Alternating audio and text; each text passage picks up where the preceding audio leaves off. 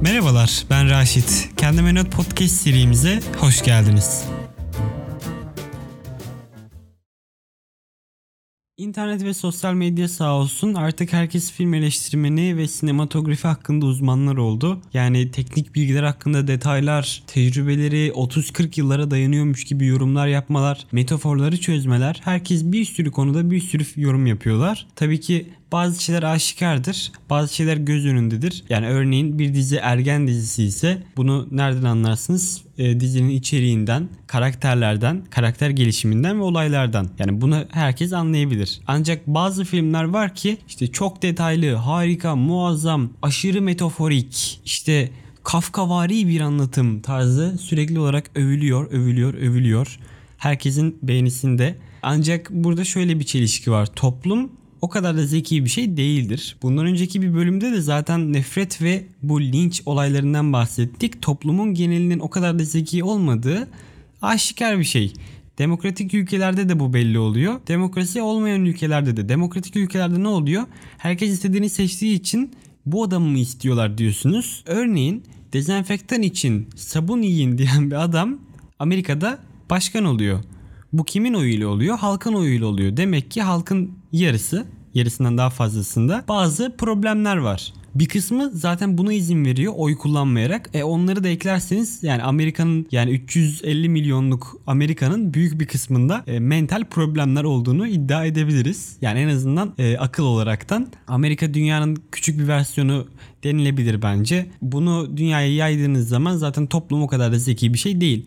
E, dolayısıyla herkes film eleştirmeni ve e, bunlar hakkında yorum yapan insanlar haline geldiğinde ne oluyor? Filmler mantıklı olmadığı şekilde yorumlanabiliyor. Bu bölümümüzde metaforlar ve mesajlar üzerine bazı şeyler söyleyeceğim. Baştan söyleyeyim zaten ilk bölüm sıfırdan tanıtım bölümünden bahsettiğim gibi ben hiçbir şeyin uzmanı değilim. Şu an hala bir öğrenciyim. Hiçbir konuda doktoram, akademisyenliğim, cartım, curtum yok. Ancak bu konularda araştırma yapmayı biliyorum, seviyorum, ilgiliyim, kişisel gelişimi severim. Yani dolayısıyla bu yapacağım yorumlar çıkarımlardan ve biraz mantıktan ibarettir. Bunu söyleyeyim. Kimse üzerine alınmasın. Şimdi benim mantığıma göre şöyle bir şey vardır ki metaforun herkes tarafından anlaşılmaması lazım. Çünkü metafor nedir? Bir olayın ana akıllı çağrıştırdığı şeyden farklı bir anlam oluşturmak. Ve bunu biraz derin yapacaksınız ki insanlar üzerine düşünecek de anlayacaklar. Yani gidip de o adam aslında oydu. Finalde o öldü. Aa çözdüm denilmemesi lazım. Çünkü o zaman sadece benim açımdan entrika oluyor. Yani o entrika dediğiniz şey zaten Türk pembe dizilerinde de var. İlk başta anlamıyorsunuz sonra çözüyorsunuz kim kimi seviyor. Ama bu metafor değil. Metafor dediğiniz yani en azından benim için biraz üzerine kafa yorulacak edebi ve sinematik bilgi ya da zeka gerektirecek anlamak için belirli şeyler. Günümüzde herkes her filmde metafor yapar oldu. Yani en azından toplum böyle algılıyor. Yani bakın internete YouTube'a Marvel gizli şeyler yazın. Marvel bilmedikleriniz, görmedikleriniz yazın. Yani genel anlamda süper kahraman filminde burada küçümseme algılamayın. Ben Marvel filmlerini severim. DC filmlerini ısınamasam da Marvel filmlerini seviyorum. DC'nin çizgi romanları iyi. Marvel filmlerinde adamlar detaylar kenardaki o saç telini bulup Doctor Strange'in saatine takıyor ve evreni çözüyor. Böyle böyle şeyler var. Yani evet Easter egg dediğimiz sürpriz yumurta. Yani Türkçe tam çevrilmiyor ama Easter egg dediğimiz şeyler var. Yani adamlar bir tane karakteri devasa bir fotoğrafın içine koyuyorlar. 5 yıl önceden bakın bu filme koyduk. 5 yıl önceden göstermiş olduk diyorlar. Tamam bu bir easter egg ama bir metafor değil. Ancak Marvel filmlerinde yani bu en basit örnek. Marvel filmlerinde bile görmedikleriniz, bilmedikleriniz kim aslında kimdi tarzı şeyler yapılıyor. Şimdi bu işi biraz genişletelim. Marvel filmini geçtik. Birazcık daha içine entrika, zeka, edebiyat kattığımız şeylere bakalım. Yani aksiyonu çıkarttığınız zaman birazcık daha bunları ekliyorsunuz. Son dönemlerde gerçekten sükse yapmış. Yani herkes tarafından konuşulmuş. Ancak gereken değeri görmeyen bir film. Platformdan bahsedeceğim. Gereken değerden kastım ne? Daha iyi bir eser olduğunu mu iddia ediyorum? Hayır, tam tersine. Gereğinden fazla değer gördüğünü düşünüyorum. Şimdi biraz açalım konuyu. Metaforlar konusunda ne dedik? Bir metaforun metafor olması için göz önünde bağırarak çağırarak merhaba ben burada bir şey temsil ediyorum dememesi lazım. Yani belki de bunu hissedebilirsiniz. Ee, belki de işte orada bir simge olduğunu anlayabilirsiniz. Ama en azından anlayabilmek için de bir bilgiye, bir ilgiye sahip olmanız lazım. Ancak burada film açık açık merhaba ben bir din, ben bir kapitalizm eleştirisiyim diye bağırıyor, çığırıyor, önünüzde can çekişiyor. Filmde bir noktada sen komünist misin diyorlar. Başka bir noktada sen dindar mısın diyorlar. Diyalogları belli ki berbat olan, burada bir kelime oyunu yapayım dedim. Obvio diyordu karakter sürekli. Belli ki berbat olan bir film. Üstüne bunun dışında karakter gelişimi, işte metafor durumu yok. Mesaj verecek diyelim yani metaforun bir alt kademesi mesaj verecek. Herkesin algılayabileceği bir mesaj olsun. Ama o kadar göze sokuyor ki bir noktada şöyle oluyorsunuz. Ha demek ki sen kapitalizmi eleştiriyorsun. Tamam. Böyle bir 10 dakika geçiyor. Bakıyorsunuz hiçbir değişme yok. Hala aynı şeyler üzerinden aynı şeyleri anlatıyorlar. Atlamaya başlıyorsunuz ve film bitiyor. Hiçbir şekilde derinleşme yok. Bir sürü şeyi cevapsız bırakıyor. Belki de cevaplamaya korkuyor veya cevaplayamıyor.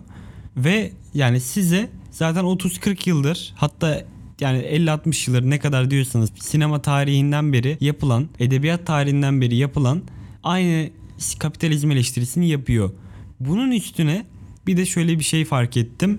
Yani bu baya kötü bir şey, baya üzücü bir şey benim açımdan. Yani bir eserin diğer eserden esinlenmesi normal bir şey. Evet yani tabii ki gidip Kafka'dan, Dostoyevski'den, oradan buradan besleneceksiniz romanlardan. Farklı filmlere bakacaksınız. Filmler zaten sizi etkilemek zorunda. Yani iyi bir yönetmen olmak için iyi bir film izleyicisi de olacaksınız tabii ki. En azından benim anladığım kadarıyla böyle bir şey olması lazım. Ama bir kısa filme başından ve sonundan tutup çekiştirerek bir film haline getirmek gerçekten üzücü. Next Floor diye bir kısa film var 2008 yapımı. Bunu izlerseniz platformun bayağı aynısı olduğunu göreceksiniz ve 7-8 dakikada aynı şeyi anlatmışlar. Yani tıpatıp aynı şeyi. Anlamı olmayacak, sonu belirtilmemiş, metafor olmaya çalışan bazı öbekler yok. Baya açık açık düz bir şekilde adam konusunu anlatmış, kısa filmini yapmış ve bitirmiş. Hani kişiden kişiye göre değişebilir. Belki mesela genç birisidir. 15 yaşlarındadır, 14-15 yaşlarındadır. Sinema konusunda bilgisi yoktur. O kadar film izlememiştir. Bu film izlediği ilk metaforlaşmaya çalışan filmlerden birisi olabilir. İzler ve wow ne kadar harika der. Sonra bundan sonra önereceğim filmlere bakar ve şok geçirir herhalde. Çünkü platforma şaşıran bir insan gerçekten metafor sunan filmlerde birkaç tane farklı stereotipi bürünüyor. Bunlardan bahsedeceğim zaten. Ya işte bu daha nispeten genç kesim gibi şaşırırlar ya da gerçekten kapitalizmle bilmeyen bir insandır ve işte orta yaşlarında da olabilir, sonlarında da olabilir bilmiyorum. Yani şaşırır ya da genel olarak sinema ile ilgilenmiyordur. Ya yani orasını fazla kurcalamayacağım. Bu örneklerden aşırı detaylandırmayacağım ama ana temayı anladınız bence. Ne demek istediğimi anladınız bence. Yani bir filmi direkt olarak izlediğin anda yorumlamak sıkıntı olabiliyor. En az bir gün geçmesi yani bir gün geçtikten sonra yorumlamak ya da gerçekten üzerine detaylı araştırıp yorumlamak çok daha mantıklı. Platformu ilk izlediğinizde ha galiba güzel bir film as ya ben anlamadım herhalde falan diyorsunuz ama sonradan fark ediyorsunuz ki anlayacak bir şey doğru düzgün yok. Yani film gerçekten sığ ve yetersiz bir film. Bu bölümün sonunda bahsedeceğim ve gerçekten beğendiğim diğer filme geçmeden e o zaman bu kadar kötüyse bu film neden herkes beğendi? Neden herkes metafor metafor diye bağırıyor? Şöyle söyleyelim. İlk başta ne demiştik? Toplum o kadar da zeki değil toplumun hepsinin anlayabileceği derecede bir film yaptığınız zaman bu bir aksiyon filmi ise uçar, tutar yani. Yani yine küçümsemek olarak burayı algılamasın kimse ama bir hızlı ve öfkeli filmini herkes izleyebilir. Aksiyon seven herkes o filme hoşuna gidecektir. O filmi sevecektir. Çünkü bu film olabilecek en geniş kitleye açık bir film ya da yani baştan söylediğim o Marvel filmlerine bakın. Çizgi romanlara ya da kahramanlara ya da en azından aksiyona meraklı birisi açıp izleyebilir. Çok geniş bir kitlesi var ve o kadar detaylı düşünmenize gerek yok. Düşünmekten çok görselliğe şaşırıyorsunuz ki zaten başarılı işler çıkartıyorlar. Ama konu herkesin aa metafor metafor diye bağırdığı bir filme geldiği zaman bu filmin biraz insanları zeki hissettirmek amaçlı olduğunu ya da en azından yönetmenin ilk filmlerinden falan olduğunu anlayabiliyorsunuz. İşin kötü tarafı burada muhtemelen ikinci seçenek değil. Çünkü bu yönetmenin 2005'ten de eseri var, 2008'den de 2011'den de. Yani bu adam eğer oturduğu yerde dünyaya kendini kapatmış ve birkaç ayda bir birkaç dakikalık dışarı çıkmıyorsa ve kapitalizm ne demek bilmiyorsa yani bunun dışında birinci seçenek var. Yani o kişinin izleyen kişinin kendini zeki hissetmesi için gözüne metaforu sokuyor mesajı sokuyor. Adam da aa ben bunu öğrendim. O çok zekiyim. Hadi artık insanlara anlatayım da ne kadar zeki olduğumu kanıtlayayım tarzı bir havaya büründürüyor. Ama işte genel olarak Netflix olduğu zaman şüpheyle yaklaşmakta galiba haklıyız. Çünkü şimdiye kadar Netflix'teki 3 tane İspanyol eserini gördüm. Üçünü de geri anlamıyla beğenemedim.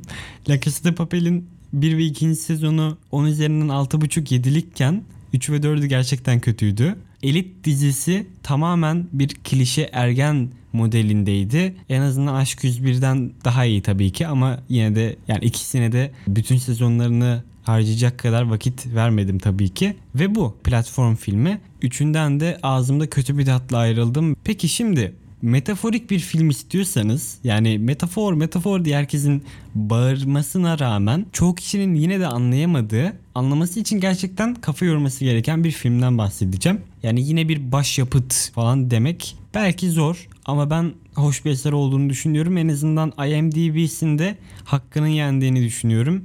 6.9 IMDb'ye sahip bir film. Platformunsa 7. Yani bana göre platformun 6 falan olması lazım. Bu filmin ise en az 8 olması, 8.5 olması lazım. Bahsedeceğimiz film 2013 ya da 2014 yapımı olması lazım. Enemy filmi, Düşman diye geçiyor. Platform gibi olmayan filmlerde yani abi metafor abi demeden anlatman gereken ama anlattığın zaman da spoiler verebileceğin, spoiler verme ihtimalin olan filmlerde o filmden bahsetmek gerçekten zor oluyor. Enemy'de içinde gerçekten iyi metafor barındıran, anlamak için düşünmeniz gereken ama bir yandan da anlatırken zorlanabileceğiniz bir film. Dolayısıyla ben burada bir dakikada anlatsam, 30 saniyede anlatsam yine de siz filmi açıp lütfen izleyin. Çünkü gerçekten izlemenize değecek, size güzel bir metafor hissi uyandırabilecek bir film olduğunu düşünüyorum. Kaç kere metafor dedim bu podcast bölümü boyunca bilmiyorum ama bayağı bir oldu galiba. Filmin karakterleriyle ve konusuyla birazcık da ben empati yapmış olabilirim. Baştan söyleyeyim bu film bir kitaptan uyarlama, Kopyalanmış Adam adlı kitaptan uyarlama.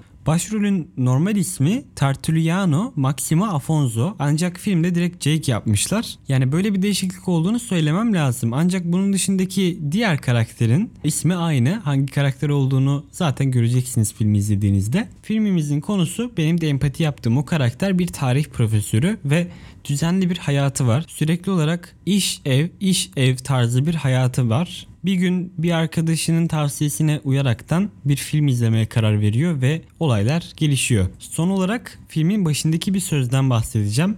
Yani bahsetmek değil direkt söyleyeceğim aslında. Muazzam bir söz. Filmin genelinin özeti aslında. Kaos henüz anlaşılamamış bir düzendir. Sözü harika bir söz.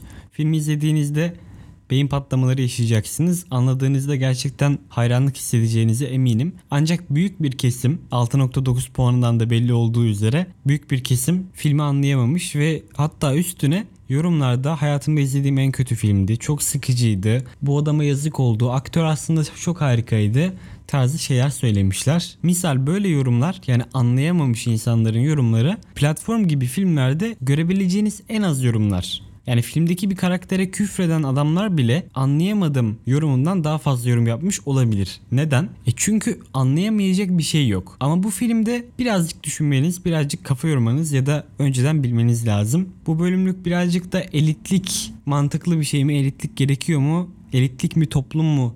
Tarzı sorular da ortaya çıkartabilir herhalde bilmiyorum. Ama bu konulara da ileride değiniriz galiba. Siz dinlemeye devam ettiğiniz sürece ben de anlatmaya devam edeceğim. Bana ulaşmak isterseniz Instagram'dan kendime not podcast hesabından fikirlerinizi, isteklerinizi belirtebilirsiniz. Ya da sadece teşekkür edersiniz belki bilmiyorum size kalmış. Sonraki bölümlerimizde görüşmek üzere.